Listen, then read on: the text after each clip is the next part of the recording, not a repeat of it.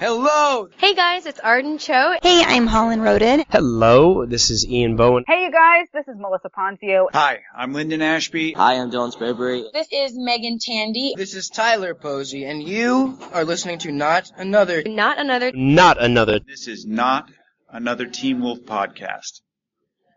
Yes, it is! Oh. Woo! Hey, this is Jeff Davis. You're listening to Not Another Teen Wolf podcast, my favorite podcast in the world.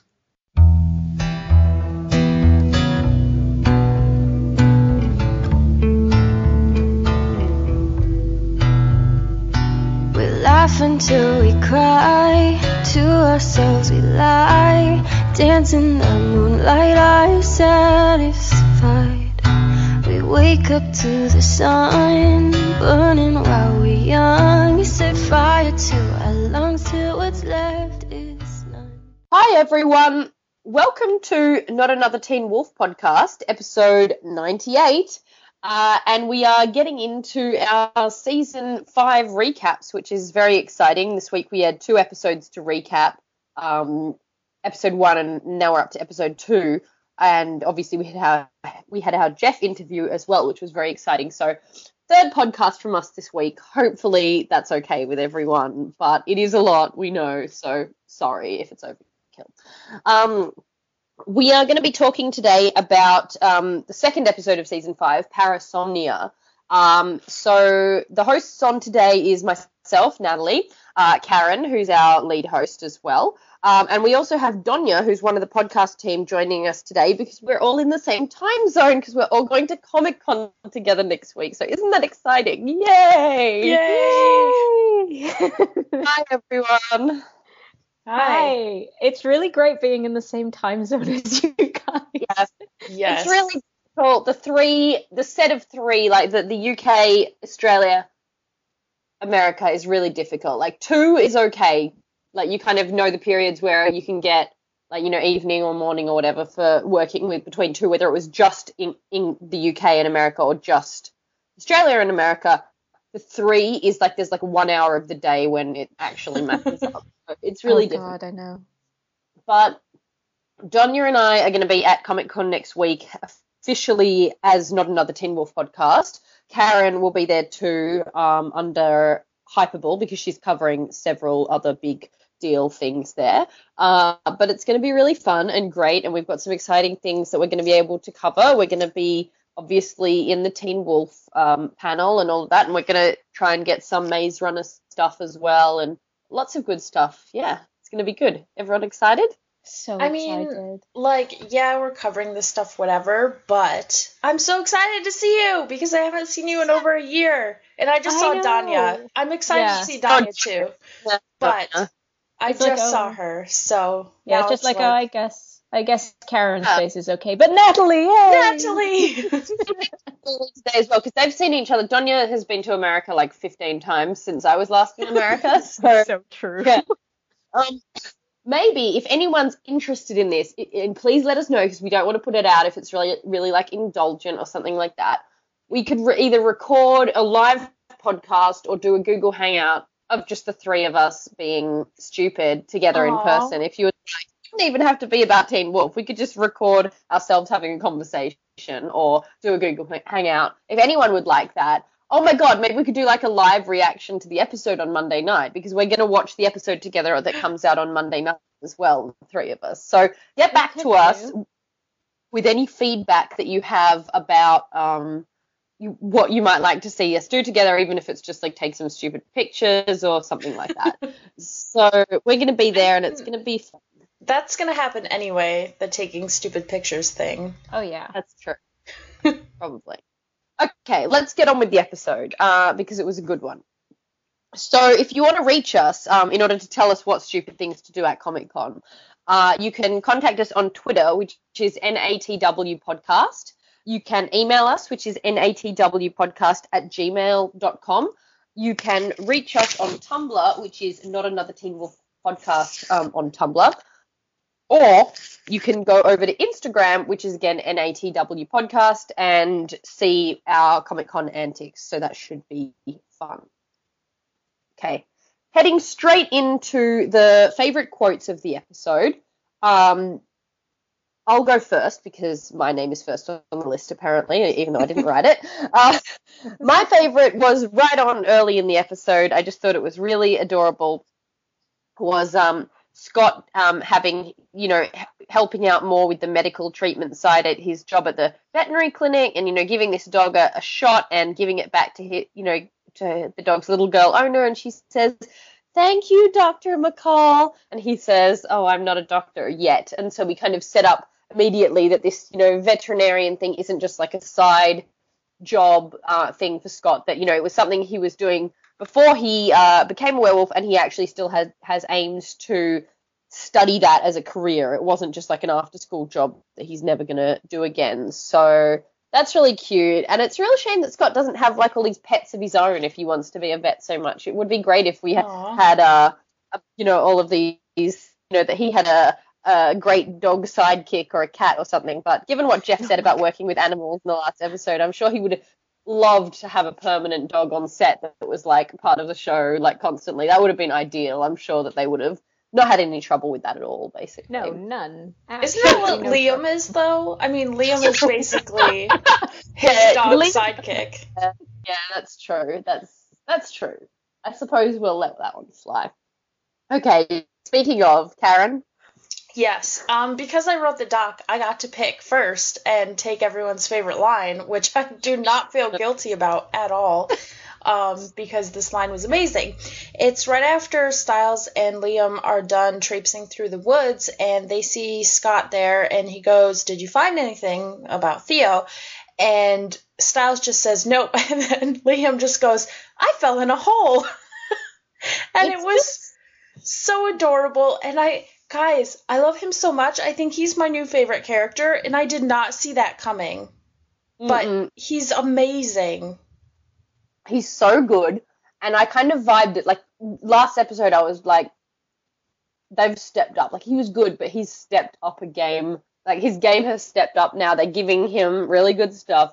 Um, because last, you know, last episode I was saying, not last episode, when we were doing the recap episode, I was like, what are they gonna do for like comic relief? Like without Coach, without um, you know, even Derek and his kind of surly funniness, um, and those kind of awkward moments. Stiles is no longer really a comic relief person because he's so, you know, everything weird he does now is really, you know, tied up in his anxiety and all of this. Like, he's not really a funny character anymore. It's like, what are they going to do to like break the tension? Apparently, the answer is Liam, and I'm so into it. so good. You know what's strange is it actually reminds me a lot of Dylan, um, Big Dylan. They're both named Dylan. Um, Yeah. Dylan O'Brien, like obviously we've always loved his facial expressions and his little quirks. I'm actually seeing a lot of that in Sprayberry, and uh, like you said, he's totally stepping up his game this season. Yeah. Yeah, and he's still really young. Like he's only 16 now. So how old was he when he started the show? He was like 15. Yeah. I think he was 15 when they first started filming it, and around the time when we did BiteCon, kind of after we did the set visit, I think he was just turning 16 then. Yeah. He's gonna no, he's gonna be 17 next week, guys. It's okay. It's okay. He's gonna be 17 next week. You know, There we for go, anyone so out there worried kind of- about it. um, kind of yeah. July 7th, 1998. No, 1998 is the year I started high school. FYI. uh, and yeah, he's gonna be in. Um, did you guys know that he portrayed the young Clark Kent in Man of Steel? Were you guys aware of? Was Yeah. the, I wasn't. Yeah. I feel like we've never discussed this. Not that I've seen Man of Steel, because Don't bother. that's not a good movie. Um, I'm aware of that. But yeah, um, July 7th, 1998. So next week, when we are uh, hanging out in Los Angeles together on our road trip, it will be Dylan Sprayberry's birthday. Aww. So we can go say hi. Have some Well- cake in his honor. he probably has something better to do. But yeah, 17 years old, born the year I started high school. Um, have you guys seen that recent photo shoot of him? No. Really? Do I want to? Uh, no, no, not if no, you don't. Not if you're embarrassed by how young he is. Uh, but yeah, uh, ask Brooke to show it to you if you're curious, because wow. Anyway, Donya, let's move on to yours. How about that? ridiculous. I'll find this for you later, and it's just horrifying.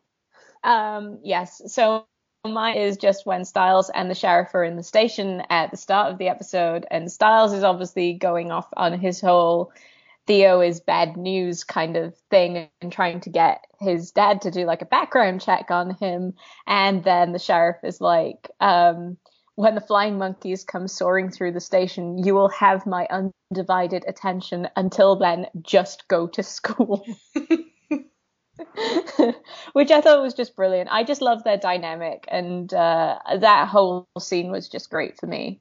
Like, I'm so glad that it's. I'm so glad this show is back. yeah, Sheriff has been on point in these last two episodes too.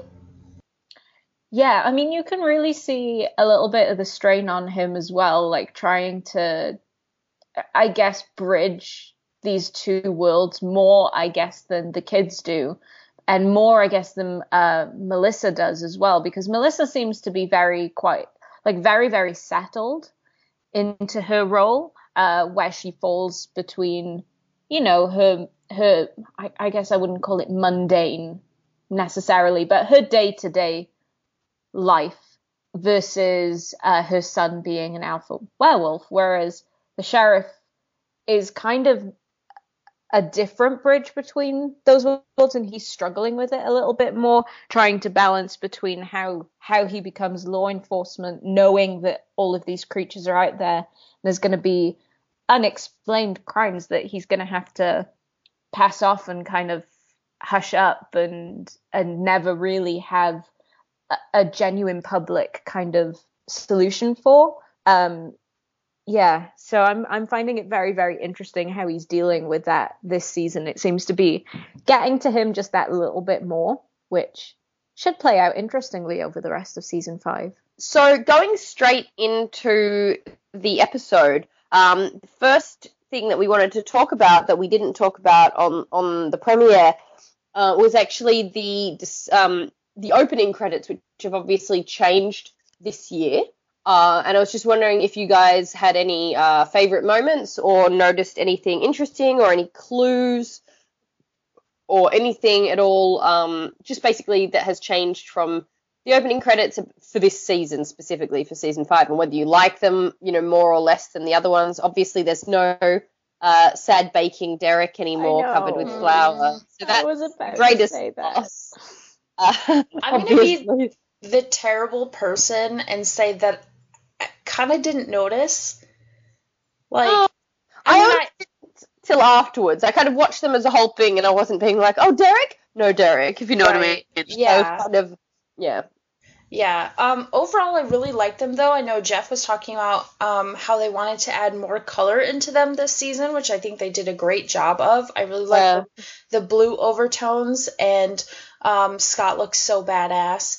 I really enjoyed Liam's. Again, wasn't expecting that because I like how he went from the werewolf to human instead of the other way around, which we've seen a bunch of times. Um, and I just thought that was really different. And of course, the Dread Doctors and all of those little snippets throughout, like when we actually see the cast, very creepy. Yeah, I actually noticed that um the, the even the scenes that are the same, like that they you know that they didn't shoot new footage for necessarily, like Lydia or Stiles. To me, it still looks uh, like that they've changed the color tones in it as well, which is was good. I, I sort of enjoyed that. Um, I really liked the um, yeah the Liam moment, sort of the Kira moment, uh, the end uh, the end card with the uh, you know Frankenstein's lab kind of crazy electricity stuff, uh, which definitely ties into my theory in our first recap, um, which was that it's uh like very uh, that I, I was talking about with the, the Frankenstein, you know, Dr. Frankenstein like drawing power from the storm to like bring life to his crazy creations and stuff like that. So I don't know, Donya, how about you? Again, I really, really like that end uh, credit tile, the same one, the kind of Frankenstein esque uh, lab thing. I thought that was really, really great. I just like that. I like um it sounds really, really weird. I just like when the sparks kind of come down. Yeah. I just thought Mhm. that looks really, really cool. It's a Did you silly little thing to like. spark around the name cards as well? Like when Yeah. the episode was actually playing, that like you know when it says you know Tyler Posey and all of the the the credits rolling across the real footage also has the sparks coming off it. I, I did not notice that. I will have to go back and see it. But if they Yeah, have, if it honestly, but we'll see. yeah, if they've made that kind of effect, I'm guessing they're very, very proud of it. So I don't Yeah. blame them for reusing that really cool like spark effect. Mm. I would, if it was me, I would be like, I'm showing this off now. It's really Yeah. cool. I yeah, I really enjoyed the whole thing, but um, yeah, I think you know there's probably yeah quite a big deal with these dread doctors if they've gone to the effort of you know including them so dramatically in the the opening credits compared to kind of the more generalized stuff in the past credits. Yeah, definitely. Um, yeah, Karen, did you want to go ahead with the dot points? Do you want to start? Sure. So, uh, opening of the entire episode is we meet Tracy. Tracy's a new character, and I kind of like her already. I mean, she's got a pretty complicated story, but I think um, her sort of like her personality and the way that she's so terrified. I don't know. I just kind of connected to that. I felt really bad for her, I guess, is what I'm trying to say.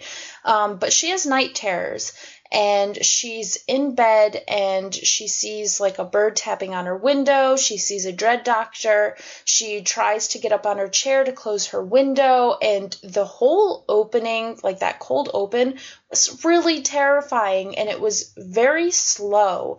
Like we kept seeing her reaching, reaching, reaching for her window, and we saw her on her tippy toes and the the chair was rocking back and forth and I was like on the edge of my seat. I was like, "Oh god, this is so scary. Like something bad's going to happen." And it did. Something grabbed her chair and she ended up um, falling down and her father found her in the morning. She goes to Mrs. Martin, who is now the guidance counselor, and Mrs. Martin says that she just has anxiety, totally common, no big deal. And then Tracy pukes black blood and feathers, and we get her great line of, Is that common? And Yeah, totally normal. I do that all the time. I mean, in Beacon Hills, yeah, probably common. Mm. What did you guys think of Tracy right off the bat? I really like her. I mean, she's playing the part very, very well. Uh, whoever the actress is, I'm not sure that I know the Uh, actress. but Kelsey she, the name of the yeah, actress. I was instantly invested in her, uh, which doesn't always happen for me when they introduce new characters almost straight off the bat. Like, but there was something about her that was just immediately engaging, and I was genuinely terrified for her. Like sometimes when you get these characters introduced, you you immediately know that they're they're pretty much cannon fodder. So you don't tend to get like a really strong emotional connection with them immediately.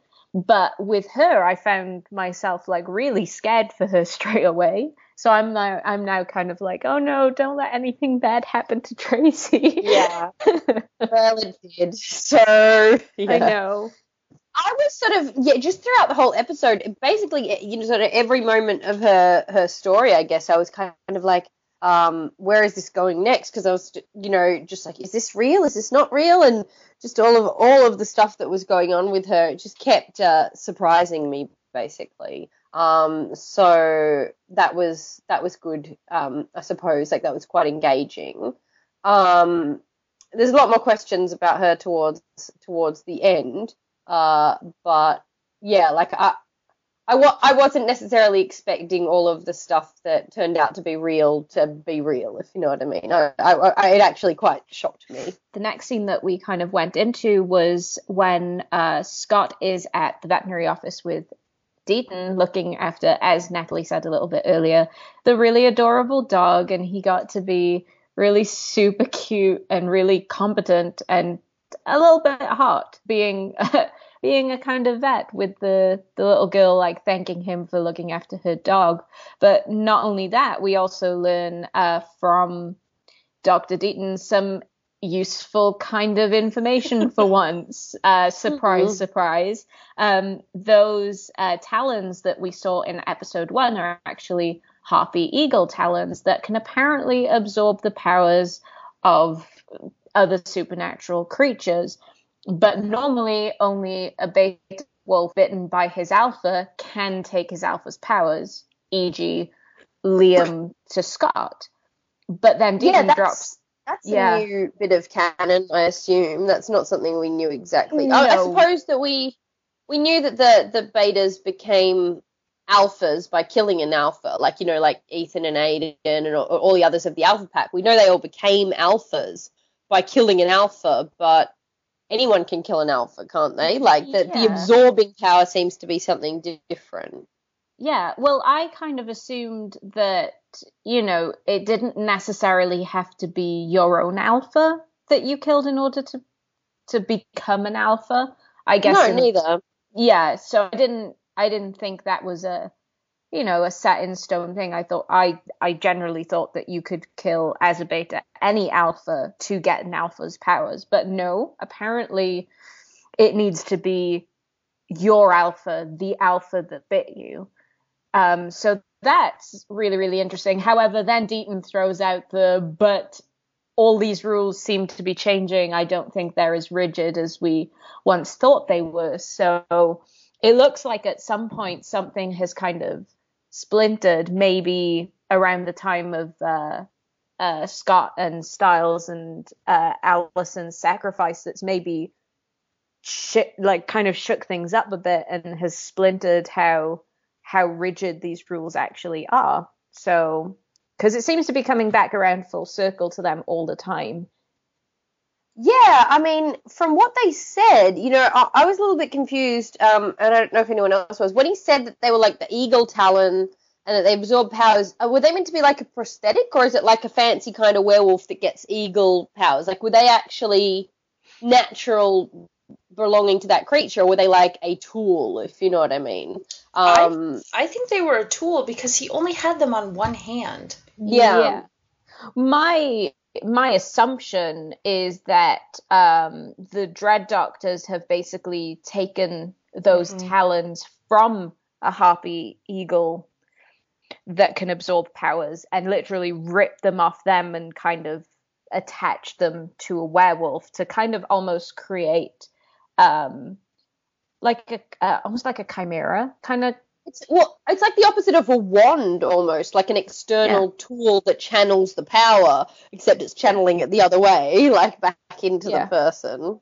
yeah Can I just say how, for a split second, when Deaton was like, Harpy, I got so excited that maybe we were getting into like Greek mythology stuff, and then he said Harpy Eagle, and I was like, oh. Sorry, Karen. um, but yeah, I'm really curious about that whole like beta of your own making versus thing, because I'm sure that anyone can kill an alpha to get alpha's powers. I still think that that's a thing.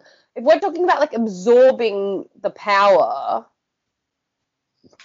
I don't know, like because Peter wasn't was like was Peter at Derek's alpha, like, and he killed him. Like, why? You, you know, like yeah I mean, maybe he was because he was like the hereditary, because he had the Hale Alpha. Like, if, if Talia died and then it was Laura and then Laura killed Peter, maybe it's like that. That's that alpha power is is still Derek's alpha. It's really I, I'm I'm feeling a bit confused about that. Like I'm I'm a little bit lost because because how often do betas kill their own alphas? Surely it would be more like other people's betas. You know, other werewolves would go after it Hmm. because betas are meant to like the alpha. I'm very confused, Yeah, I and I, I don't know the the power. Maybe it's like a sharing strength thing, not like the killing to become an alpha thing. yeah maybe Yeah. that would Ah! make more sense Anyway, moving on to that. Uh, from that, um, the next uh, part was the the kind of the first um, part where Stiles starts feeling uh, a little bit crazy about Theo, basically, um, in which he addresses both his father, um, which we discussed with the quotes, and then Malia about you know his suspicions about Theo. He wants his dad to do like a background check. He thinks it's all not right and stuff like that. That everything is is bad and that he's suspicious about this guy. Uh, Malia also tells him, you know, that he's acting unnecessary um, though you know she does offer to take him down if he if if he'd like that.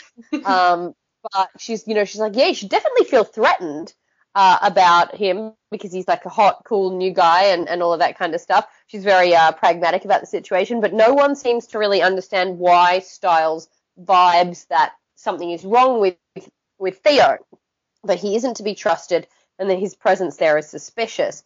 And uh, we we do hear, you know, when people are saying to him, you know, him, why, what is wrong with this guy? Why are you like this? He claims that that's not Theo. He claims that it's, uh, you know, he knew that kid and this doesn't feel like that kid. And, you know, we didn't know whether he was projecting that or whether it was real, but I know Karen, obviously you had no trust for Theo. You did not believe in Theo um, or anything like that. Um, Donya, how about you? Did you originally uh, think Theo was going to be bad news the whole time, or were Um, you sort of going through the episode would give him the benefit of the doubt like Scott? No, no, no benefit of the doubt. There is something seriously fishy about this Oh, dude. We know now, definitely yes, but yeah, like I was going through the episodes going, no, no one with making bedroom eyes at every single character is, uh, is up to any good whatsoever because uh, that's definitely a I'm trying to find my in somewhere. Uh, Yeah, it's like, oh, who's gonna let me? means Who's gonna let me? You know, Ian, who's gonna trust me for a minute so that I can get in and get what I want? Yeah. yeah, basically that's the exact vibe that I was getting. So I was just like there going, mm, no, I don't like him. There's something off about his whole character. And then obviously in this episode, I was like, ha, yes. Why is nobody listening to Stiles again? Until the end of the episode, I was kind of like, okay, so what's the deal? We, I initially was like, probably not okay, and then sort of throughout the episode, I was like, are you, are you being legit? Are you, are you, are, you know, are we all going to feel stupid for being so mean to you, or is you know, is Stiles finally going crazy? Like, is this an example? Is this meant to be showing us an example of like Stiles's unbelievable paranoia or something like that? But no, uh, yeah, Theo is a freak child. So yeah, we'll have to uh, see more about that later. But I was last episode, I was like, yeah, prob's not. This episode, I was kind of like, what's the deal, man? Like, what's the deal? And um, and yeah, I was really suspicious about um, you know, about yeah, about what we were meant to think about him, basically, about whether he was whether I should be giving them him the benefit of the doubt or not. I did waver for a while. Um, so yeah, apparently I'm less heart, le- le- less driven about his evilness than you guys, but. There's a little more Scott McCall in Natalie than there is in me and Karen, apparently. That's not necessarily the character I compare myself to, but yeah. Uh, uh, um, no, I'd say you're probably more like I don't know. Who am I most like on the show? Hmm, that's probably a conversation for another day. uh, let, let's move on. Um, yeah, let's let's talk about our favorite character now, yeah, okay. Liam. Um, Time to leave. Um, so we switch back over to the school and we see that Mason is still obsessed with finding out what the berserkers are. He bought like a two hundred dollar German book. Um, book, I'm like preach because I collect vintage books as well, and I've paid like 125 pounds, which is about 200 dollars. I've paid that for a first edition book before, so I'm like Mason, you're my soul brother. So, the And- he finds the berserker in there and he's like, "Have you ever heard of this? You know these things before?" and Liam's like, "Yeah, no," but he's so bad at it. Like, yeah, just the way he pronounces the word like pronounces it, and I can't even pronounce it. Like the way he's yeah. just like, oh yeah, that. No, never heard of it. He's so bad at it. But I think the most interesting part of the scene was that we finally meet his friend from sixth grade, Hayden. Um, and we knew there was going to be sort of a thing between them where um, they didn't quite get along. Something happened, and she sticks gum on his chair. And the face that he makes there, that's what I was like, I see a lot of Dylan O'Brien in him right there because it was that really like, I'm so pissed off, but there's nothing I can do about it right now look. And it was perfect. Oh, I'm so so, glad they've decided to make all the parents be like teachers at school, like Mr. Yukimura, obviously, and um, uh, Natalie Martin as well. But Mr. Yukimura being the teacher there was just beautiful. It was just, you know, are you going to sit down? Are you going to stand there for the whole semester? Yeah, maybe. um, so, like, he goes in clearly know, knows that this girl has it out for him, but like, okay, what did he do? Let's let's talk about this. What did he do? I'm really worried actually because we know that he has anger issues and that was why he got kicked out of his previous school. Was he a bully? You know, did something happen with her? Was it sports related? Was it maybe something else? Um, I just, I'm not sure how bad it is. It's only sixth grade. Um, I got bullied in sixth grade. no, me too, me too, me too. But like, I'm trying to think of like how dramatic it could have been in the grand scheme of life if they're like in tenth grade or something now.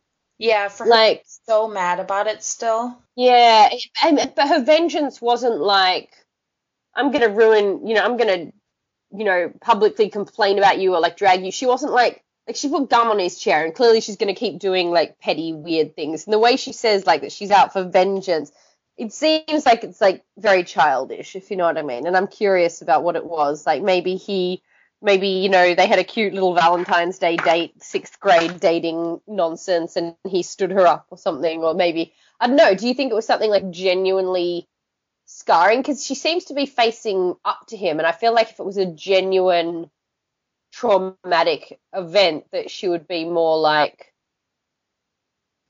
you know, Cold she wouldn't shoulder. feel she wouldn't feel as confident in her vengeance, if you know what I mean. That she'd Yeah. be more traumatized, basically, and be like, Yeah. oh, "Don't look at me," you know? Yeah, like I kind of like freezing him out, like Yeah. ex- he doesn't actually exist, kind of thing. Yeah.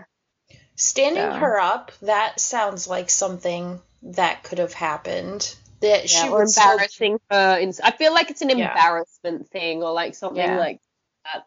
Um, you know, stealing her lunch by accident on, you know, or something. Something stupid. I don't know. Like maybe I'm wrong, but I feel like it's something embarrassing and stupid. But we'll see. I'd really like for it to be something embarrassing or, or stupid because it would just be really kind of amusing to see um, Dylan Sprayberry kind of play off the kind of awkward embarrassment of that. Mm. Kind of selfishly, I think I think he does that quite well. So it'd be nice to see more of that.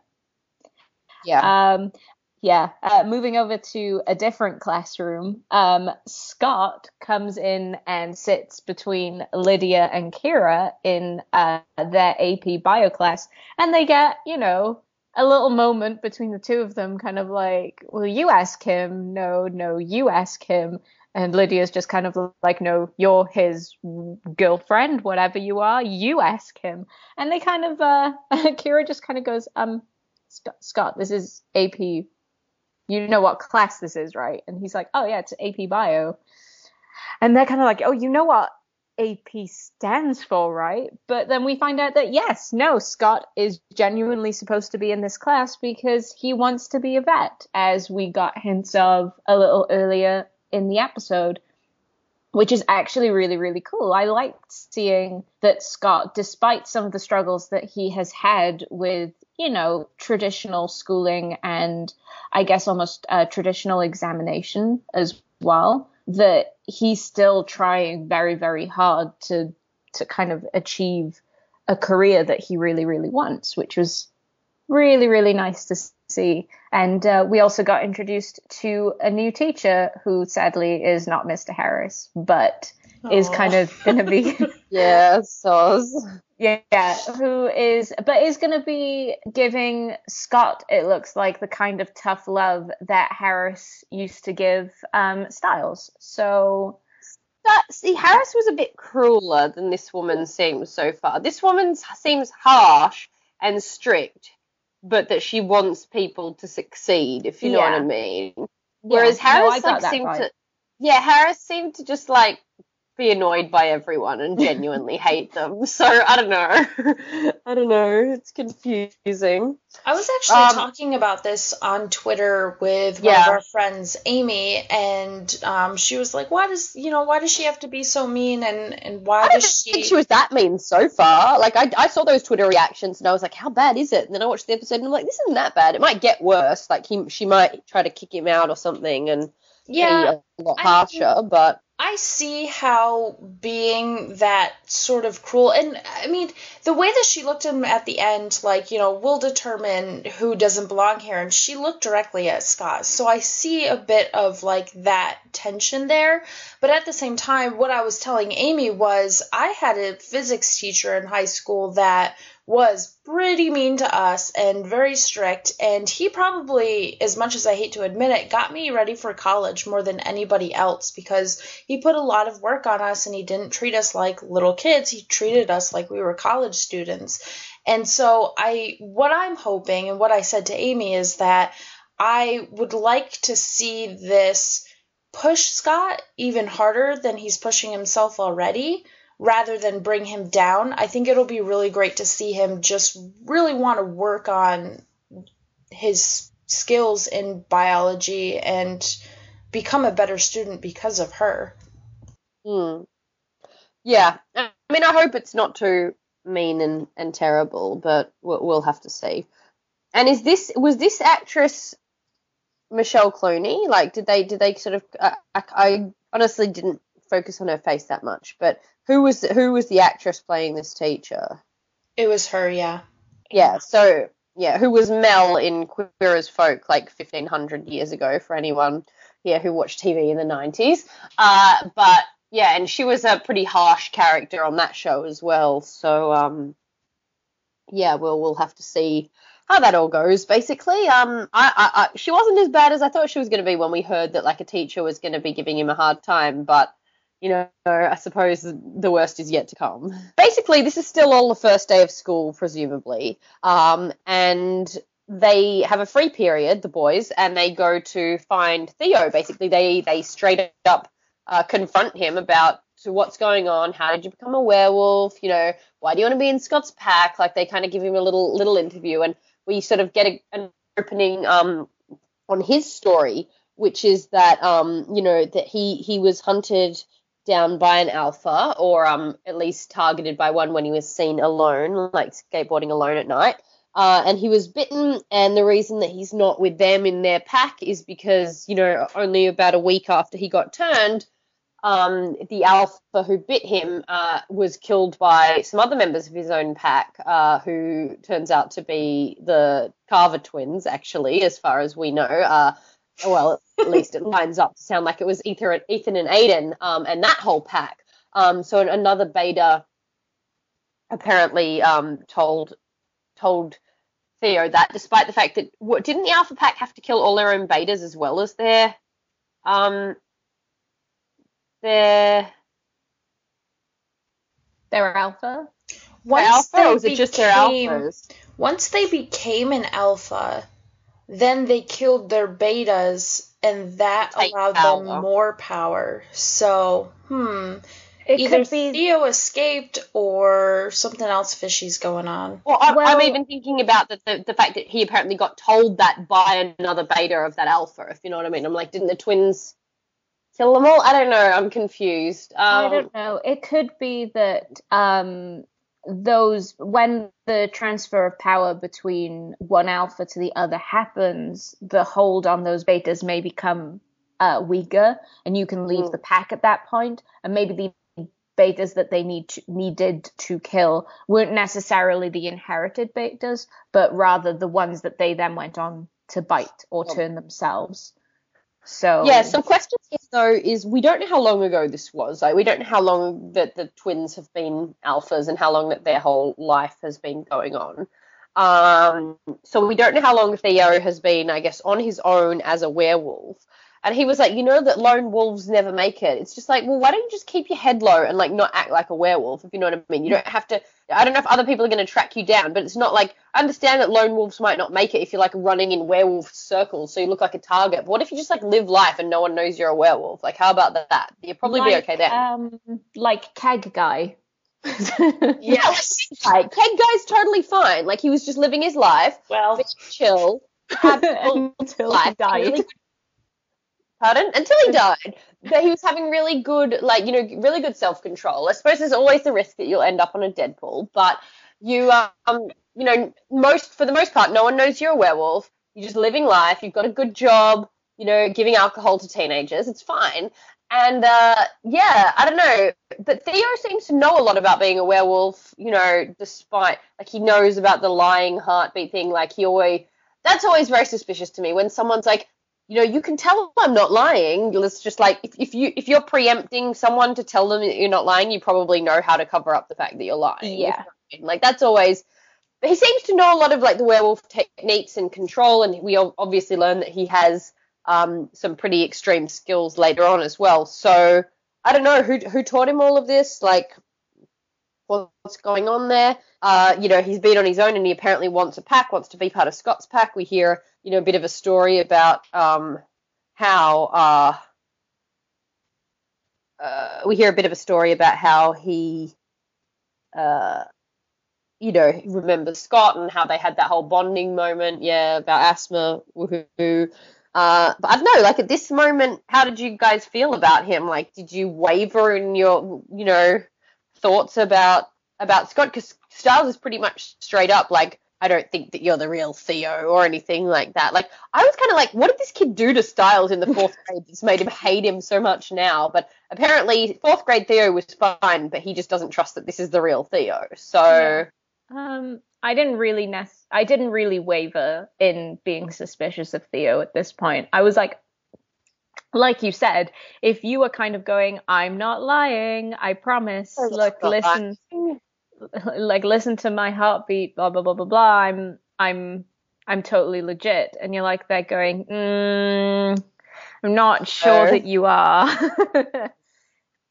what about you, Karen? I think with Theo throughout this entire episode, he seemed too perfect. Like, too put together, too friendly, too forward, too willing to do everything he could to prove himself to Scott and Stiles. And I was like, if you're that enthusiastic about it, I just feel like something else is going on. I mean, I realize like he knew these kids before and everything, but he's coming into an alpha's territory and he's the new kid at school and they don't really know him like they did before. He's got a lot to prove and I just the fact that he was so calm and so especially later on in the episode so like determined to be a part of the group, I was like, yeah, you have an ulterior motive. Yeah, I got but the why? But Yeah. why? I don't know. What's in his agenda? I did have a little uh, theory, kind of harkening back to episode one, once once the twins reveal came out. Yeah. Um, I kind of have a thought that potentially, as we get further through this season and Lydia starts finding out more about her powers, potentially the suspicions about Theo will kind of come out more and more and more. And maybe the reason why Lydia is seeing Aiden so much is that she's used her powers to call him uh, back or to call his kind of spirit or be able to speak to his spirit in order to find out more about the truth of Theo. Hmm. If he was Ooh. genuinely part of that pack. Yeah. Hmm. Because that would be a really interesting extension of Lydia's powers. And we know that she's seeing Aiden. Uh, we don't know how often she's seeing him, if that was like a one off. But I would like to think that this is this is a deliberate connection between those two points. So and I I I would imagine uh, that Ethan is not going to be easy to get hold of now that he's gone off and run away. Like I don't Probably think they easier than a dead body. Mm. Not for Maybe. Lydia. when you're Lydia, yeah, true. Yeah. oh god. Um, no, fair point. Speaking of Lydia, we get her, we see her getting Parrish to check on Tracy. And Parrish does, you know, the right thing. He goes up there and, and he's trying to comfort her and everything. And he looks out the window and her roof is just covered in dead birds. And so we know something else is going on, but we're Yeah. not entirely sure. At least I'm not entirely sure what exactly that means yet. I mean, first clue is is that she, you know, in her therapy session, she was telling Natalie Martin all about, you know, how her dreams and how some of it must have been a dream, the stuff that she felt like she experienced, the night terrors that she thought she was experiencing. Uh, you know, she had a dream about opening the skylight and closing it, and she said the skylight is not actually openable. And then Parrish learns that it, you know, through him that it is like that. You know, he opens it, so it actually has been open. So that immediately says, "Oh, is everything that she thought was a dream? Did it all really happen? Like, what really happened to her and what didn't really happen to her? If you know what I mean? Like, what's uh, what's going on with her? Because she obviously, um, Lydia helps her after we see um, Tracy have the kind of uh, panic attack in school or have visions of some supernatural stuff occurring to her, stuff coming out of her night terrors. Uh, but then we also see sort of see that it leaves a physical uh, mark as well. So very curious about what's going on. We get a little bit of a reveal at the end, but it still doesn't make a ton of sense. It seems like she's doing stuff in a parallel universe or something. I don't know. It's, Yeah. it's kind of weird. Well, the Yeah. thing with the birds too is that obviously Rave Wolf, um, when he died, birds erupted from his chest. She has birds inside of her if she's puking feathers and everything. Um, so we know it's somehow connected to the Dread Doctors, but I don't know what exactly that means or like if the birds are the way that they control people or what's going on. Mm, yeah. Yeah. It's It one of the a weirdest things so far that's happened on the show.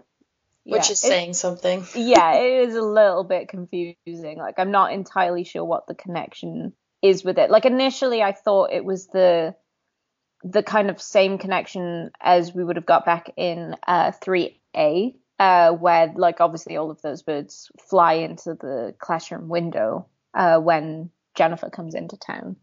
Um and the Alpha Pack comes into town. So it I thought there was a connection between that and the fact that the birds were kind of dead on the roof initially, but then it's kind of thinking back to like her puking up black blood and, and feathers. Like it's not necessarily a a theme that they haven't used before. I just I'm not sure how it all connects together quite yet. Yeah. But let's talk about the most important thing, which is that Parrish and Lydia are super adorable together. And I Oh. loved their flirting. That was like really it wasn't over the top and it wasn't like, oh my god, yeah, they're gonna like go home together tonight and do stuff. But it was like a very friendly kind of um mature, I think is what I want to say. Respectful, Yeah. kind of like, I like you, I like you too, but you know, we have some bigger fish Stuff to fry on. right now. Yeah. Yeah, it's it's really really nice, and it's also kind of nice because obviously we saw Lydia going through, um, you know, she jumped straight into some relationships really really quickly after Jackson, um, whether they were one night only kind of things, or then we got Aiden, which I'm I'm guessing was supposed to be a, a one night sort of thing that kind of spiraled out. It's really really nice to see her taking her time with someone and exploring the connection there and kind of easing into it rather than uh, kind of jumping jumping into something more physical and then letting everything else come after. It's like doing it the opposite way around, which is Mhm. I'm I'm really enjoying that quite a lot. And I think their chemistry is really really good and their interactions are great. Like I love I love just watching them on screen together. Yeah. Yeah, same. Yeah. Um, but after this scene, we then jump straight back to the school and we get to see Mr. Yukimura again, and he is stuck in a car with Malia. Oh my god.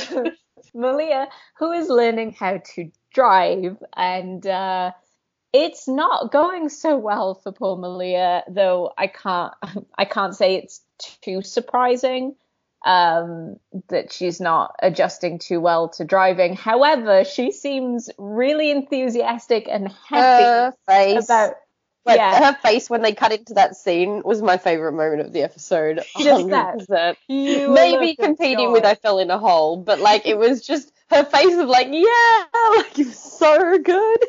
I know. And then Mr. Yukimura's face is a direct contrast to that. Like Mm. that pure, unadulterated joy of her being like, look what I'm doing. This is the greatest thing in the universe. I'm I'm moving this this huge vehicle I'm driving and Mr. Yukimura's like, oh my god, I'm gonna die. I don't want to go out like this. it was absolutely fantastic. But the the one really really interesting thing from this scene is when, when she started having flashes back to Mhm. what I'm guessing is uh, Coyote Malia. So yeah, that was really really interesting. Like getting co- Coyote vision. Yeah, that was sort of confusing as well. Like when she was going to hit the, you know, hit the bus and stuff. What do you think that that was actually about?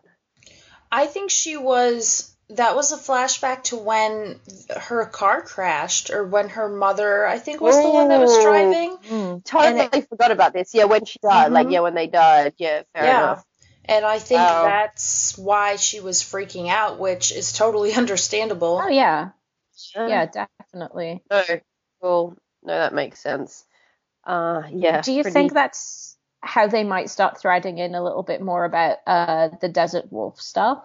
Like, if because I'm guessing that um, that's not going to be the only lesson she's going to have during this season. We may like come back to her continuing to have lessons and maybe uh, her little Slight flashes spoiler. that. Sorry, but apparently the girls are going to start teaching her how to drive. Oh, Oh, I did see that as well, which Yeah. is That's- is I'm really Okay. excited for it. Okay, that's really really cool. But it'll be quite interesting to see if she keeps having those uh, flashbacks or whatever, and they are more prolonged.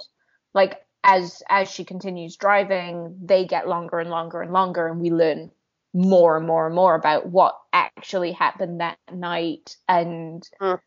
I guess get a few more clues about who the Desert Wolf actually is. So that would be quite interesting.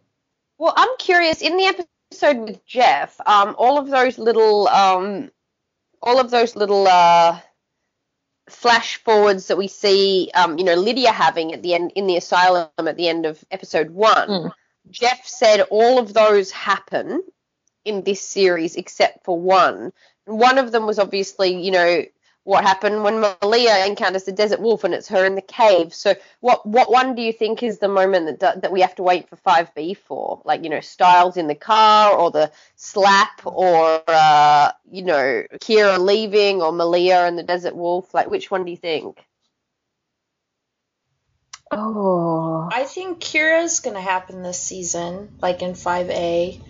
Um, I think, gosh, I, I think Malia's is going to happen too. Maybe the slap won't happen yet. No, I think the Mm. slap will be this season. I think the slap will be. I, I'm Yeah. wondering if I don't know. I, I definitely think the Stiles and Jeep one is going to happen this season. I Um, thought that might be the one that was next. Actually, that that it might be a cliffhanger, but yeah, well, I think it's definitely going to happen this season because we're spending so much time focusing on Stiles and the Jeep literally falling into disrepair.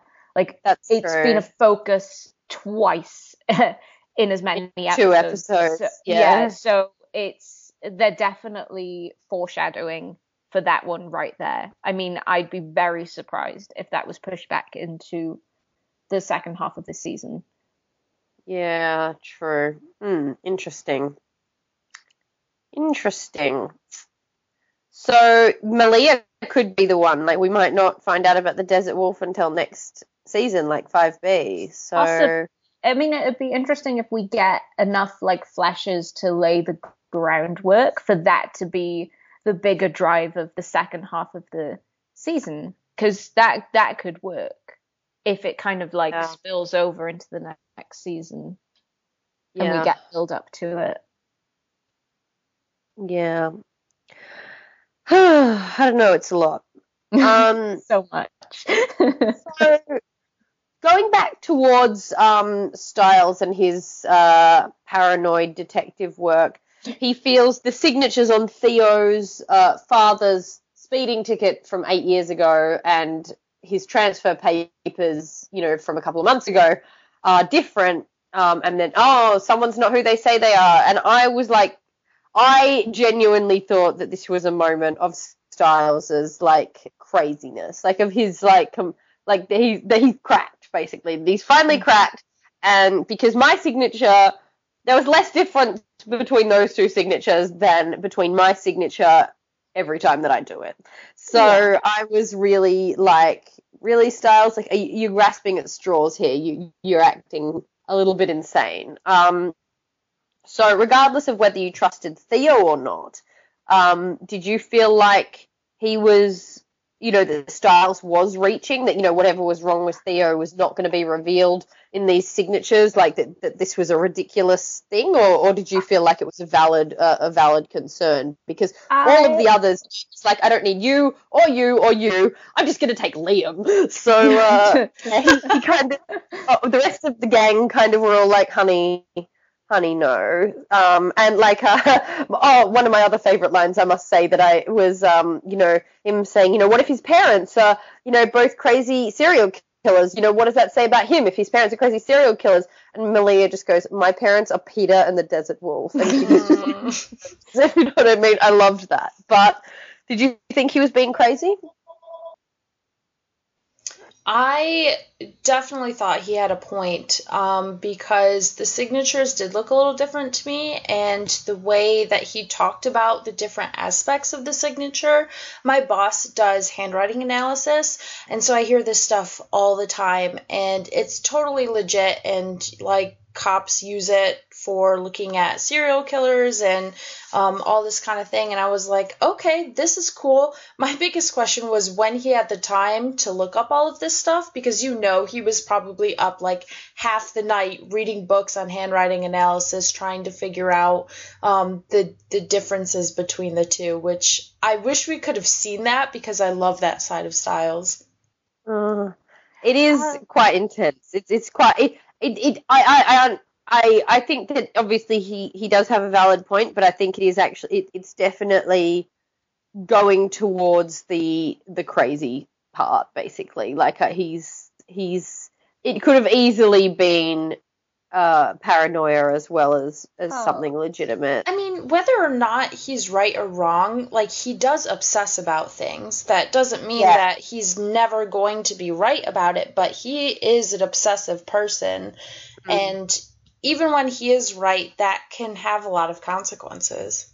Oh yeah, Yeah, true. definitely. I mean, I I thought he was grasping a little bit. Honestly, I Yeah. I I recently had to do s- uh specimen signatures because um to be able to do some digital signatures for some stuff, they needed to have a selection of basically I think it was like 12 to 15 specimen signatures so that it could match up my signature with subtle differences in them. So Yeah. within like a certain amount. So I kind of thought, well, actually your signatures can differ quite a lot between one and the next, but it's usually within like a reasonable amount. So Mhm. they wouldn't have taken 12 to 15 if they didn't believe that that was the amount that they needed. So I thought, well, you know, that I, I Yeah. do believe that there's something off about Theo. I just wasn't sure that This that was, was- where he should be looking. yeah, I just didn't think this was going to be the one point that would unravel the entire thing. So, yeah. Um, and I think that's possibly what they wanted you to think. I think that we're meant to think that he's grasping at this point, if you know what I mean. Like it does seem a bit unlegit. As we said before, Stiles sort of unintentionally recruits Liam, which was really funny how Liam just showed up in the Jeep and he was like, What does this mean? And Stiles is like, Shut up, we're going. And then he just takes him into the woods where they follow Theo. and because Liam is super adorable and basically like a little puppy dog, he falls into a hole and Stiles gets mad at him, even though it's not his fault really. And the the big thing I want to bring up here, which wasn't really focused on too much, was that Liam finds a necklace.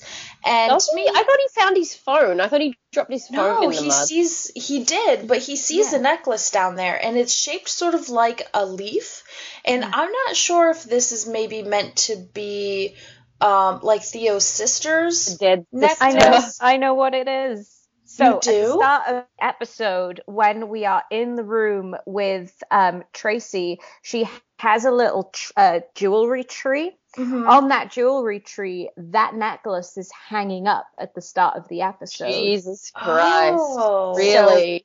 Yeah, really. And it is missing in the scene later in the episode when uh, she is kind of settling in hmm later in the episode uh, Wow. to kind of sleep and perishes outside and then she sleeps Yeah. out. It's You know- missing from the jewelry tree in that scene and I- it's in the hole. I saw that in that second time, like I didn't notice it the first time they showed the jewelry tree, but I noticed that they were like sort of focusing on it that second time, and I was like, what does this mean? Is this jewelry tree like part of the Nemeton? Like, did they make it out of the Nemeton or something? And you know, this is gonna explain what's going on with her. I was really confused. Well, she, so she also had all that creepy drawing and there was like massive raven wing decorations on her wall, so that's Mm-hmm. Yeah. not suspicious or anything. Yeah, but, But, cool. yeah. Thank you for answering that because I definitely like I've seen the episode twice and I didn't pick up on that either time. Hmm. Yeah. Uh, I'm like crazy ridiculous about like stupid details that sometimes don't mean You're- anything. You're a Jack sometimes. Ferrugia of the world, are you? yes. Yes, I definitely am. I love oh Jack. well, it's good. It's good that you you know we have you guys to you know um make us look better, I suppose. so yeah. But yeah, I was Speaking just like, Of oh. Theo and his sister, though, um, we do learn that she died quite a long time ago. She died from exposure. Um, That's weird. Yeah, so I'm not entirely sure. Like, we don't have all the information yet, but I'm wondering if maybe at that point in time is sort of when Theo began changing, possibly. Um, I don't know if Stiles meant that he literally is not the person that he says he is, or he's just being like, this is not the Theo I remember. He's changed so much. He's like a different person. Yeah, neither. I was kind of like, oh, is it meant to be like, yeah, does he think that there's like an imposter living in Theo's body? Is it like Animorphs? Is it like a, you know, one of the Yeerks in his brain or something? Or is it actually meant to be uh, just, you know, oh, he's he's not the same anymore? Uh, but I mean, towards what we find out, when we find out what he's doing at the end of the episode, I kind of assumed that the uh, the thing about his sister was kind of like like fate. Like if it is a fake Theo, that he knows everything about what the real Theo would do, Mm. and um, that what the real Theo would do, and then and then sort of uh, you know, he that he knew that the guys were following him, or that he knew anyone what you know potentially might look at him. That he, uh, you know, that he that he purposely, I guess that he purposely did that um, to throw anyone off, if you know what I mean. Like that he went through the the motions that the real Theo would. Um, so my theory right now is that he has like an Animorphs Yeerk in his head and that uh, that that if they really like Cody Christian, that basically you know Scott and Stiles will save him by the end of the uh, season, and that real real uh, Theo will be able to be a part of the pack, but that this is currently possessed Theo, if you know what I mean. Yeah, yeah. I That's kind my of, theory. I kind of like that theory actually. Yeah, like like when like kind of like in how in Harry Potter, like the fourth book we have Mad Eye Moody the whole season, the whole book, and then it's not really Mad Eye Moody, but the Mad Eye Moody is the real Mad Eye Moody is in the rest of the books in the Order of the Phoenix. I Yeah. feel like Theo is a bit Mad Eye Moody, if you know what I mean. Yeah, I could get behind that. You mean? Yeah. Yeah.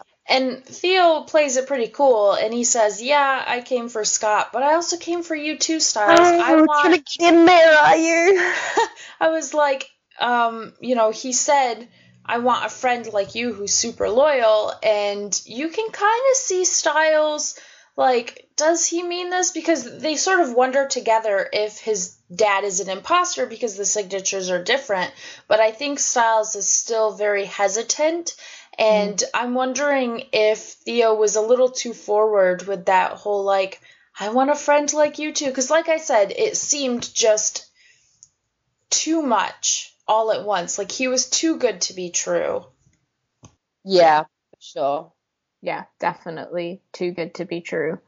Um, yeah, I mean, then we get obviously a well. I mean, thinking about Theo, maybe he just wants to be in a Skittle sandwich. So know. Like, yeah, maybe he's just wants a piece of all of that because Yeah. it's getting pretty intense. yeah, maybe he's just that thirsty.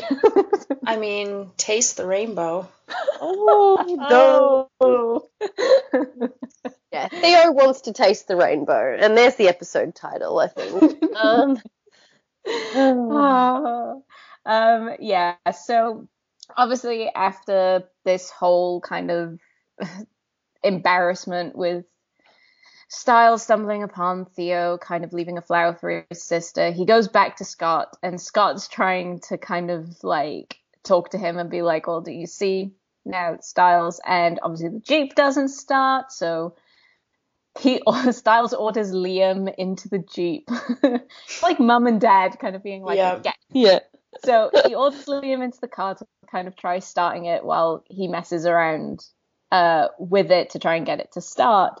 And obviously, he's getting more and more worked up and frustrated while Scott's trying to be like gentle Zen hot dominant. Oh my god. I love him so much too. I know.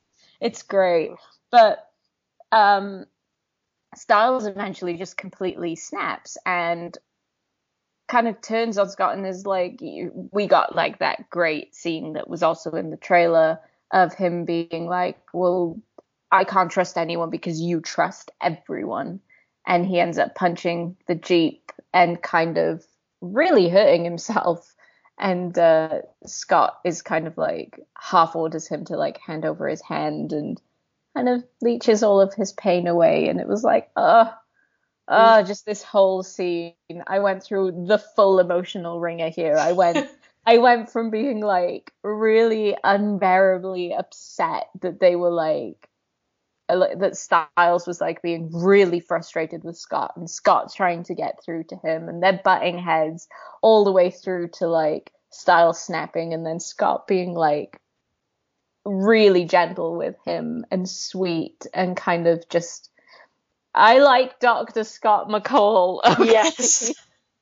Yeah. I do too. I really like this a lot. Uh, Yeah, I found it really interesting that um, Stiles says, you know, like, what are you going to say? That I'm being like, you know, paranoid and a, you know, stalker and crazy? None of this is new information. Like, they kind of, like, he's aware that his behavior is irrational most of the time, but he still feels compelled to do, do it. He doesn't handle stress well and stuff like that. And it's just really mature of Scott to kind of not, I guess, not fight back on him Yeah. back on it, if you know what I mean. To not just be like, uh, why are you doing this and, and, and all of that. That he, he's kind of, uh, they're, they're both really self aware, but still can't help acting in certain ways. And it's just, it's a lot, man. It, it was really, it was, yeah, it was a lot. And it was incredibly romantic in an embarrassing way as well. Yeah. It was really a lot. Like, they are going hard with that ship, I think. Um, which is interesting because they definitely didn't play it up like you know obviously the the Teen Wolf uh, media and stuff like that you know and it, you know the fandom awards and you know promo online and stuff they definitely played up the Sterek stuff while Derek was part of the show or at least for the first couple of seasons. They were definitely like lol this is fun. Um, but then Skittles they never you know and, and there were always various competing ships and stuff like that but now they seem to actually be pushing Skittles as a ship, if you know what I mean. Like, you know, the like a, as something that they want the fandom to engage with, which is really interesting because they definitely weren't in the first couple of seasons. So why do you think that that is?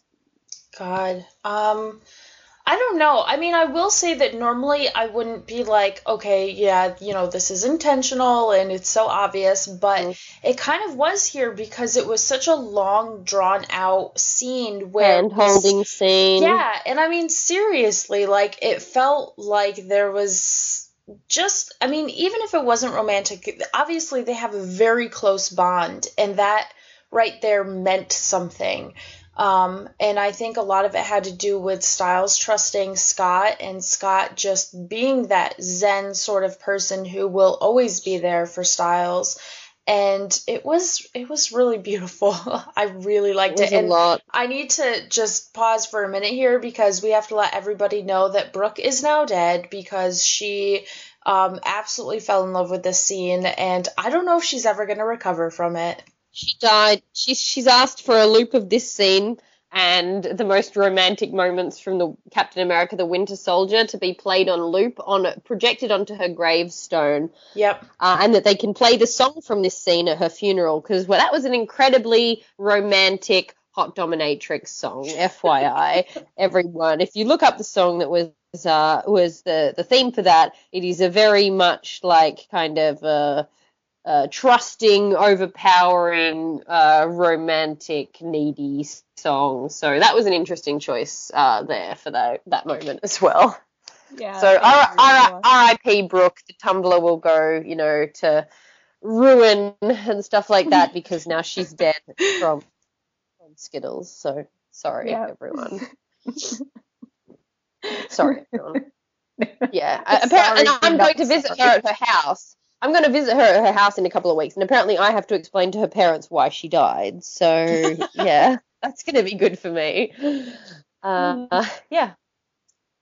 All right. So the the next big part was kind of a the fun moment of uh, Liam getting to reveal to Mason that he's a werewolf. Like earlier in the episode, we discover that uh, Liam hasn't told Mason, even though the boys have said it was okay. Like Stiles was like, "Why haven't you told him? We told you it was okay. It's always easier when the people close to you know."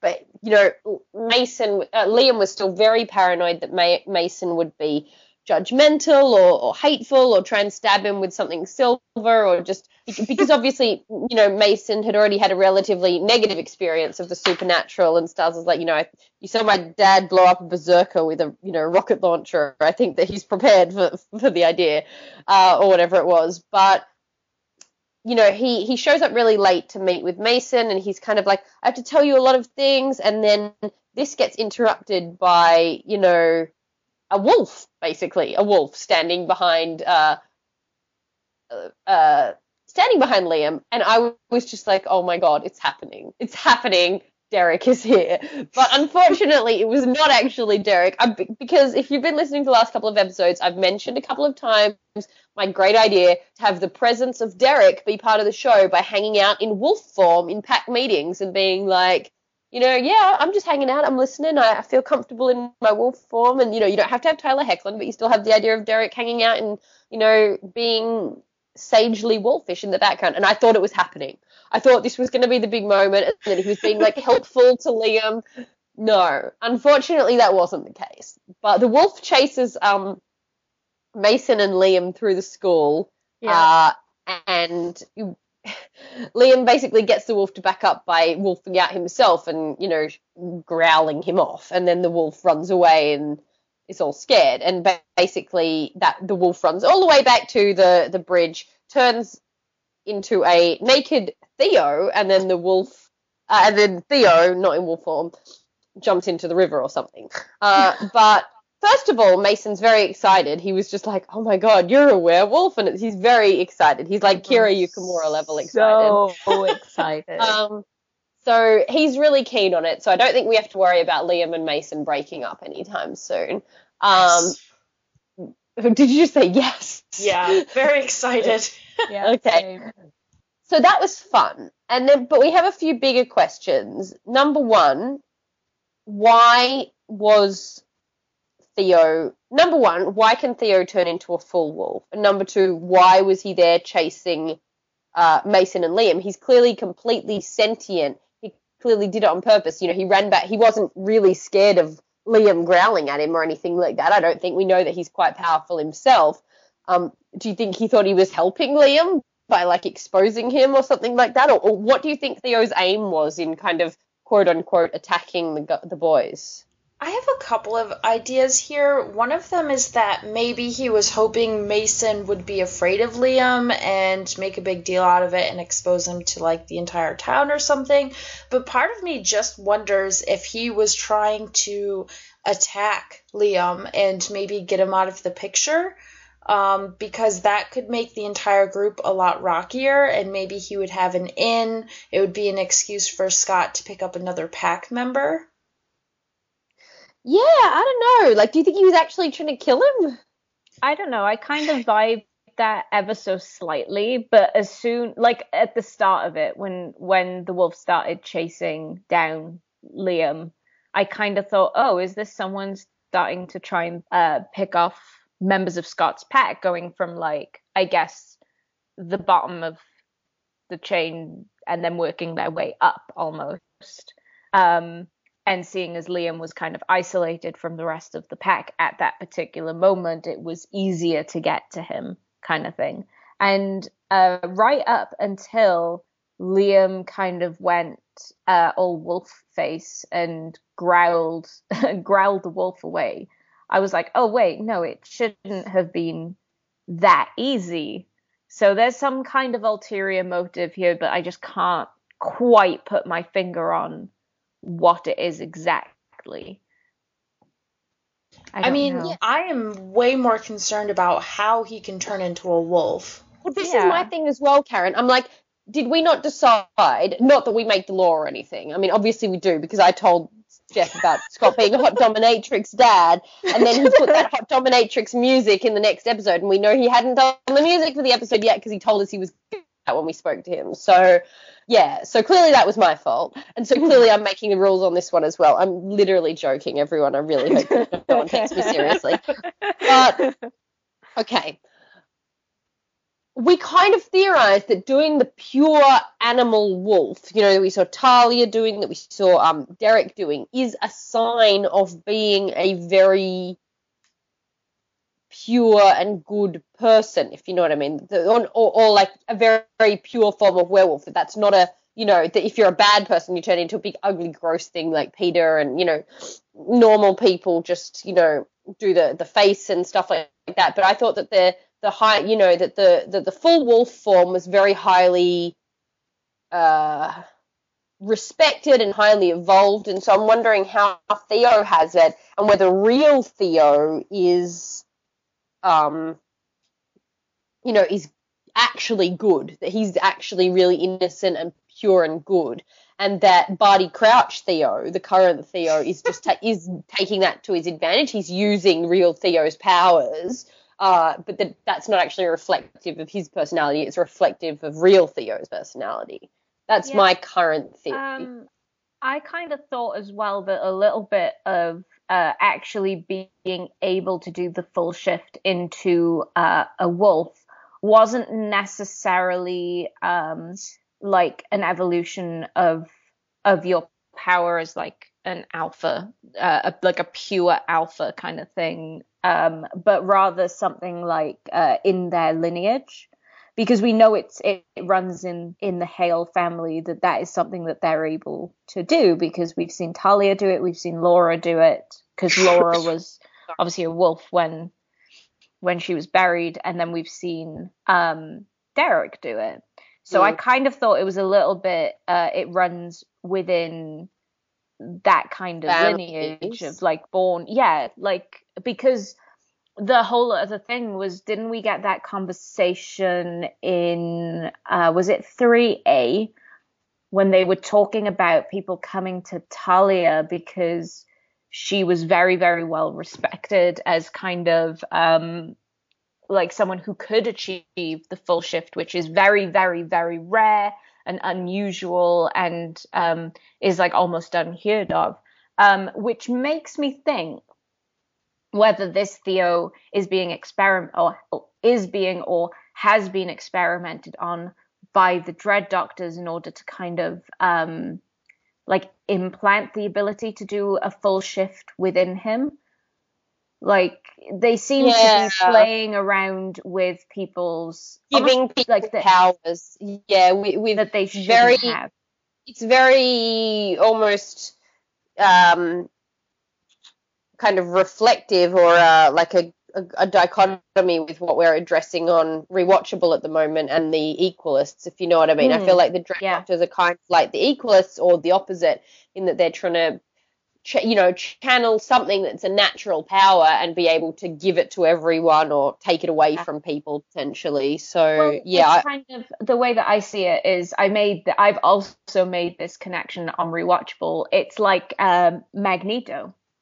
Yeah, and the whole thing in the first X-Men movie where he tries to give mutant powers or tries to uh, activate the mutant gene in uh, in everyone in order to Uh, in order to push evolution uh, one step further within everyone and then essentially wipe out those who are not able to evolve along with the mutant gene. So I'm kind of thinking, is this a fun Yeah. guy. Yeah, so I'm kind of wondering if this is the kind of path that they're going down in that they're taking they're they're kind of messing with the genetic code of of these people and uh kind of pushing their their evolution that little bit further is uh is what I'm thinking. Hmm.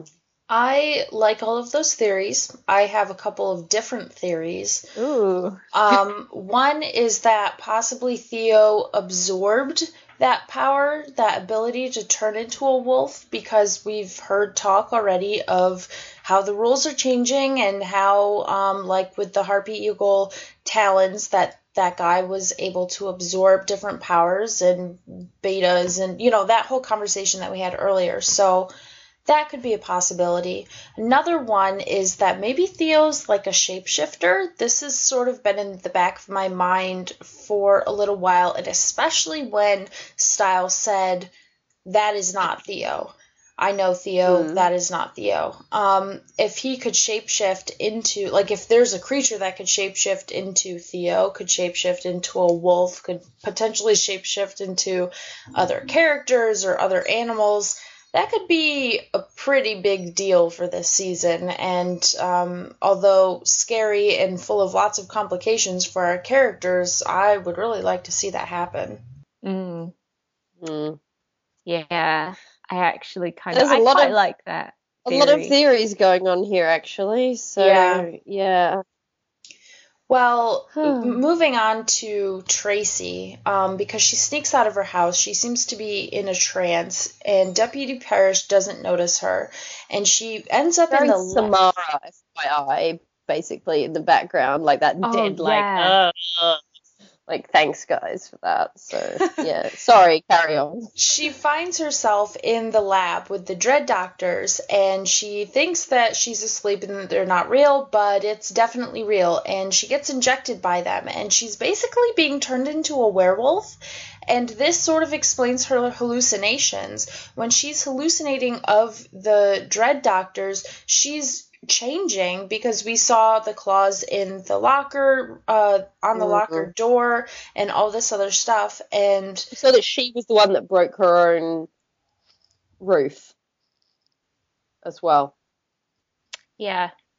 Like she was on the roof breaking open the Mhm. skylight with her wolf possibly, powers. yeah. So, Well, I- yeah. that was what that was what I took from it as well because Yeah. of the claw marks all along the wooden frame around the outside. basically it seems like everything that happened to her really happened but for some reason she's experiencing it in, as a hallucination and apparently no one else is noticing it happen either i don't know Mm. but yeah it's uh she seems very confused about what's happening uh and is being experimented on so hmm What I find really interesting is that if she's turning into a werewolf and she had never been bitten, does that mean she's going to have different abilities or different, like, are there going to be different rules to her transformations? I mean, obviously, we've already seen that the rules are changing, but could prove interesting for her. Oh yeah. Mm, yeah. I, it gross. So, do you think that she's going to be like sent to do evil deeds now? Like, because they they put her in the hole, like they you know they did something to her. They like sent her down into the lab, and like is she like a puppet? Like, does that mean Theo might be like a puppet too? Because Rave Wolf seemed much more conscious. He seemed to be a you know voluntary participant. Mhm. Give me more power, I can do it. But maybe Theo is like a brainwashed uh tool, and and maybe Kelsey, uh, no Kelsey, Tracy is going to be become the same. Um, or maybe Theo has nothing to do with the Dread Doctors. Who, who knows? But um, but yeah, do you think she's going to do evil deeds now, or, or what? I don't know. I mean, I uh, she could. I'm also wondering if they're they're experimenting with uh basically changing people's DNA and changing them and seeing like and trying to perfect it before they kind of move on to to maybe other supernatural creatures or other people in like maybe um higher positions of power or something like that. Like they're they're kind of testing and and theorizing and and working things out before they kind of go further with it is uh is what I think at the moment. So they're Mm. like beta testing right now. Uh, Good job, Karen. Good Thanks. job. well done. Well done. Uh, That was really bad. I'm sorry. that was so bad. That was seriously bad. I love it, but my god. oh, the one thing I did want to say really quick was yes, I do think she's going to be doing evil deeds, if for no other reason than in the trailer we did see her attacking somebody. So that's Yeah, going to be that's true. interesting. I mean, that could be evil deeds, or it could be that she, like, the sh- her body starts rejecting maybe the the the experiment, the change in her body, and she literally loses her entire grip on reality and just lashes out completely. I mean, that could be another way that it goes. Hmm. Yeah.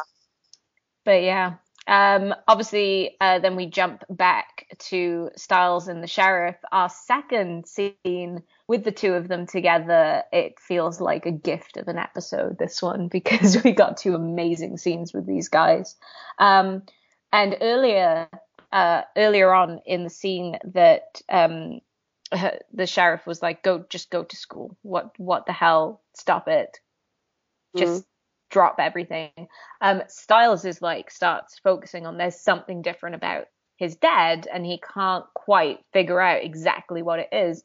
And in this scene, he finally figures it out. Um, it's that the sheriff has taken off his wedding ring. He is no longer wearing it, which um, in interviews that they've had before and at conventions where you've seen Linden Ashby at is that he's always been very, very particular about the fact that the sheriff wears his wedding ring because uh, he hasn't fully let go of Claudia and he isn't ready or willing to move on. And I think Melissa has said previously as well is that for her and her character and how she sees it going is that uh, nothing would happen between the two of them until the sheriff took off his wedding ring. Yeah, So- she said that to us, didn't she? she or, or we've definitely been somewhere when I remember hearing her say that in person, either on the show or at the convention, where she was like, Yeah. you know, you're still wearing that ring. That kind of shows me where you're at, so I'm not gonna, you're not gonna Yeah. be going there. Yeah. Yeah, so that's very, very interesting. But the other really cool thing in uh, this scene is that Stiles' uh, re- really perceptive nature about like him zeroing in and finally figuring out that Yeah. very minute, tiny detail that has completely changed his dad to him. Like that, that focus is what has Mm. tipped the scales into the sheriff taking him seriously about his Yeah. accusations about Theo. Like that Yeah. was really, really cool. I like It was that. a really nice way of doing it. I agree. Like, um, I think it was a, a really really good way of being like, oh, okay, like you, you're really good at this. Like I'll be like, yeah, you you you vibe something and then you figure out what it is that you're vibing and you get it right and you do have what it takes. So if you really suspect this kid, like I can't do that much, but here's what Be you got to do, and I really liked that. So Yeah. yeah. Be patient. He's going to slip up eventually. Like Yeah, they 'cause he- always.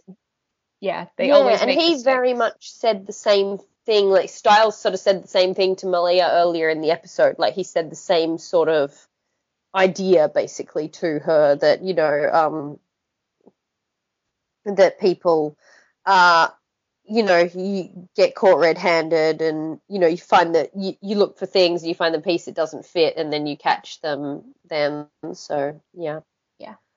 uh, and then we sort of, you know, after all of this episode of humming and harring and, you know, is Stiles right to mistrust Theo or is he wrong or, you know, any of that kind of stuff? Like, you know, is he being over dramatic? You know, should we be on Theo's side? Is Stiles going too far? We find out that no, Theo is a creepy weirdo who's keeping some fake parents hostage. So, yeah, basically we go back to Theo's house and he's like punishing these people who may or may not be his real mother and father, they may be brainwashed versions, they may be uh, again like people with implanted uh, versions. I don't know if it's like the real physical bodies of Theo's mother and father, or if it is. Um, I suppose it has to be if they're like posing. You know, if people knew them in the town and they're posing as as them, they have to be physically the same. But we don't know what happened to the real people. Uh, they're posing together. Uh, you know, th- they are sort of at the desk together. Theo is basically giving them the the riot act, reading them the riot act about the signatures. He was like, it was meant to be exactly the same. You were meant to practice. No one was meant to know. Theo is clearly the boss of his slave parents, uh, who aren't really his parents. And he was like, mm, there's an easy way to explain a signature being a bit messed up because you can't write that well in a cast, right? And he- and the dad basically lets him break his hand with a hammer. Uh, but they both seem terrified of Theo and what he can do, uh, and completely are basically slaves to him. So that was a fun ending, and uh, obviously a bit of a confirmation that yeah, Theo definitely has something very very weird going on.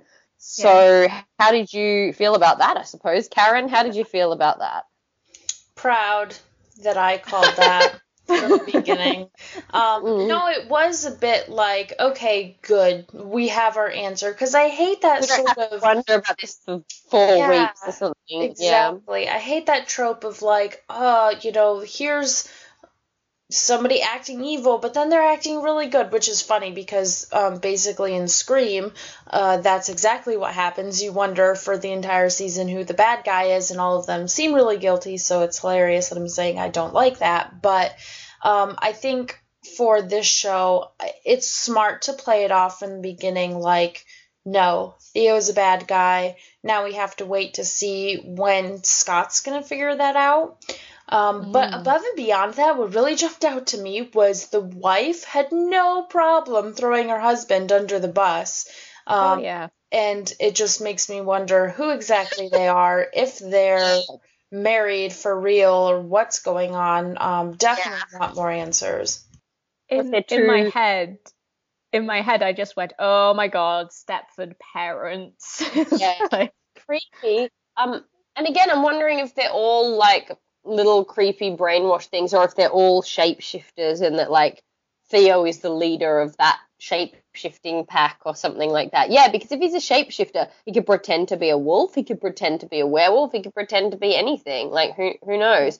Um, but if he's the leader and he- he's posing as, you know, the kid in the family because that's the one that needs to get close to Scott, and then those two um, are, you know, pretending to be the parents, you know, maybe they don't have a real emotional connection with each other and they're just posing as the, the parents. But yeah, I can't believe that, yeah, the way that she was just like, thro- yeah, threw him under the bus either. I found that both amusing and terrible. So, yeah. yeah. Mm. Oh. Okay. All in all, like the whole episode. Seriously. Amazing. I It know. was Yeah. I just- good. like I I don't know why I sound so surprised. Like the I think uh, these two opening episodes have been two of the strongest openers that they have had the entire time that they've been on the air. Like, this has re- really, really set the scene for the rest of the season, and it's just enough. Like for me, it was just enough of um, the established characters and enough of the new characters mixed in to like strike a really nice balance like of learning things and getting teasers of of characters that we already have an emotional connection to and then weaving in these new characters between that like it they struck a really awesome balance between that for me in these two episodes Yeah, yeah, I think so as well. I, I'm a bit confused by the the Tracy stuff, but I I felt good about everything we had. I think the reason it you, you sound surprised is because it's been off the air for so long, Donya, for so long, and because we do this so much, and that we like, I don't know, that we just do this so much that it becomes like not run of the mill, but like we're we're always constantly kind of working on it and talking about it and stuff like that. Um, so it's sort of more just a part of day to day life, and you don't really think about it so um, so objectively after a while, probably, and um, and so I think that now that it's back on, we're just like, oh yeah, there's a reason that we've dedicated so many hours to this. And I think for the 10 months on the air, we kind of forget. We're just like, oh, Teen Wolf, it's this thing we have to be responsible for. Okay. If you know what I mean. Not in a negative way, because I don't think anyone's ever like, oh, I hate doing this or anything like that. No It's just like, it more becomes like a, yeah, like a responsibility to keep stuff updated and that kind of stuff, which is all fine. But um, every time it comes back on, we're just like, oh, yeah, yeah, it's really good. Guys, remember how it's really good? So, yeah, that's kind of how it rolls sometimes with us because it has been 10 months. And we've probably, like, no offense to everyone else in the fandom, obviously, and people work incredibly hard on different aspects of fan culture, fiction, stuff like that. But, like, we make a large effort during the entire off season to still be producing content that's relevant and that people want to hear about. So it is, and that's sometimes quite difficult, honestly. So sometimes it is actually a bit challenging, or we're, or, or it feels a little bit like work to keep the ball rolling with Teen Wolf when there's no Teen Wolf around. So I don't know. Hopefully that makes sense. Does that make sense? Yes, it yeah, does. yeah it definitely makes sense All but right. yeah Um, I think too because when we're off air, we don't have that reward of a new episode, and so it's constantly just chugging along. Like, here's the next thing we have to do. Now we have to put up these episodes, and now we have to update, you know, this massive thing on the Tumblr. And then once we get to the actual season, it's like our reward is finally here. We finally get new episodes of the show, Yeah. and so it's like, wow, yeah, I forgot that there was this awesome aspect of new content. It's not even, it's- yeah, it's not even like we forgot the show was good. It's like we forgot the show was on air at all, if you know what I mean. It's not even like, oh yeah, Teen Wolf was good. It's like, oh yeah, Teen Wolf exists outside of the internet, if you know what I mean. It's like really weird sometimes. We put so many hours into thinking about this show, guys. It's so many. so many Um, never mind.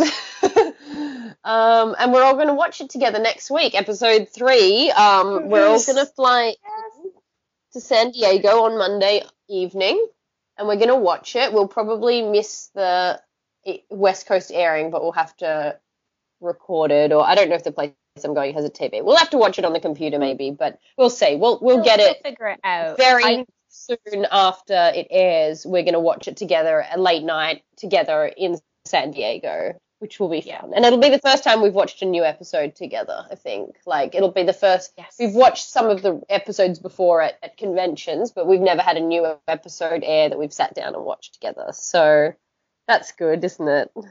that's Very that's- good. I yeah was just with Danielle, and she loves the show, but she's obviously more of a casual viewer. She's been on the podcast a couple of times before, but I was like freaking out, and she was like, I don't know what that means. Explain it to me. And I was like, okay, so all this stuff, and I felt a bit crazy, but it'll be really nice with you guys because we can be like, oh my god, and just make hand gestures and freak out, and we'll know exactly what we mean. Yeah, it's almost definitely going to be that exact kind of experience where we're just like, wo- I guess we'll probably be like wordlessly making faces at each other, and we'll instantly all each know other what in we- the arm.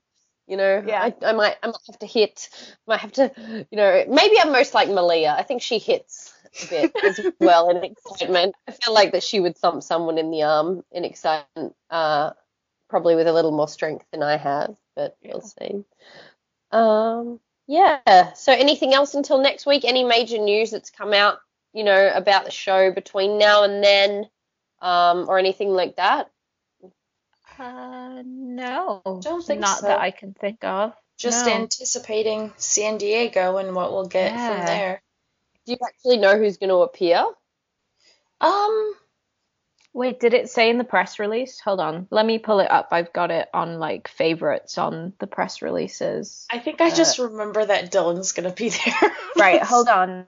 I have yeah, I've got it Panel's here. favorite, So, um, panel is going to be moderated by Kevin Smith, Kevin Smith. Yeah, I totally saw. Yeah, so yeah, that's really cool actually. So and Um, on the panel itself, uh, it is going to be Tyler Posey, Dylan O'Brien, Holland Roden, Shelley Hennig, Dylan Sprayberry, Cody Christian, and Jeff Davis. So, interesting. uh, if- really, if they're bringing Cody to Comic Con, I Mhm. feel like he's staying on the show. Yeah. Like it's really big. I know it's right in the middle of the season and he's a major character, whether it's a villain or whether it's like a future good guy. But I feel like they're bringing him to Comic Con. That's quite and not Arden or something like that. I know Arden's at like might be at a convention or something, but I feel like that's she quite is heading out to uh, the UK. She is going to be at Wolfsbane 3. Yeah, yeah, she yeah. might be heading out a little bit earlier for that. I know yeah. uh, Oh, Hoechlin and is- Bohen and a couple of the others are going to be there as well. Yeah. So, yeah, I feel like that that's like quite a big deal if Cody Christian is going to be there. Um, so it says uh, the other little bit from the press release obviously is going to be they're going to be discussing the current season and there's going to be a Comic Con exclusive trailer. So I don't know if that's going to be for the rest of the season or mm, I don't know, but that would be quite interesting. I guess if you are Well- at San Diego Comic Con, um, if you haven't seen when the panel is yet, it's on the Thursday, 5 to 6 p.m. 6 p.m. at Ballroom 20. Just if in case any no one doesn't know, it's directly after the Sherlock panel. Thanks, guys. so we're really hoping that we all get seats together, or that we all get to get in, um, you know, in in press seats, which sometimes happens, but sometimes doesn't. We might have to actually line up. Uh, which obviously everyone has to line up anyway. Um, but if you are planning to go and you have to line up, take into account that the room's going to fill up really early for all the people who are obsessed with Sherlock, and some of them might leave afterwards. But yeah, you're going to have trouble getting into the room because of that Sherlock panel. So thanks for that, guys. But yeah. so we're really hoping that we all get in and get seats together. So Yeah. pray for us and pray for yourselves, really. Basically. Um, if anyone else is also interested and is at San Diego Comic Con and really, really loves MTV and the fandom awards and all of that, uh, Tyler Posey is also going to be hosting the second annual MTV Fandom Awards, which is going to be in Petco Park uh, from seven o'clock to ten forty-five. So if you are there and you want to do that, that's on Thursday as well. hmm Cool. Uh, and then I think, as I said, yeah, Dylan O'Brien is going to be taking part in um, a Nerd HQ panel for the Maze Runner, for Scorch Trials and Maze Runner. Maze Runner. They'll also be doing a panel in Hall H as part of 20th Century Fox, but they'll be doing a smaller, more exclusive one at Nerd HQ, which uh, you can buy tickets for. It's not part of the main con, so even if you don't have a badge, but the tickets will go very, very, very, very fast. So yeah, tickets that, are about twenty dollars usually, um, Mm. Each, give or take, uh, if I remember correctly from last year. Anything else major? The only thing I could think of is actually that there's going to be a panel for um, Kevin Smith's new movie, um, Yoga Hosers, which Tyler Posey is also in, not in a major role, uh, but given that he'll already be at the con, he may uh, be a part of that panel as well. I, I don't know that for sure, but I did kind Hmm. of see the schedule and, and wonder about that. So that's another thing that you can do if you want to. Or if anyone wants to meet up with us, I don't know why they would, but just in case, uh, tweet us and we maybe can try and organize something, either whether it's at the Teen Wolf panel or you know something like that. So yeah. Anything else? No, no, not for it. me. Yeah, Mm. I think a little meetup would be kind of fun though. that would be if anyone is there who listens. Yeah, cool. Okay, well, until next time, uh, yeah, until next time, we'll catch you guys all. Keep enjoying season five and let us know anything that you want us to report back on from Comic Con. I mean, we've got a going to have a lot on, but um, obviously Teen Wolf is the the priority for most of us. Um, so yeah, just let us know. You know, we, we might end up um, being able to ask some questions, so we'll might, might be able to gather some questions, but we'll have to see about that. Uh, yeah, just let us know what you'd like. If you'd like us to take pictures, if you're going to be there and doing cosplay or anything like that, just give us a shout out and, and we will try and uh, and give everyone what they want in terms of Teen Wolf Comic Con stuff. So yeah, yay. Yay! Okay, we should probably wrap this up now um, and yeah, get on with prep preparing everything because as i said i don't think i've ever had so many facebook messages as everyone trying to coordinate comic con stuff at the moment like with like 12 or 13 people. It's crazy. So yeah. All right everyone. So we'll all say bye and then we'll see you guys later. So bye-bye. bye. Bye,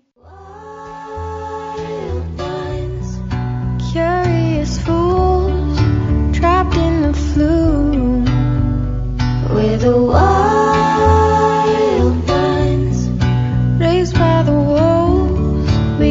to the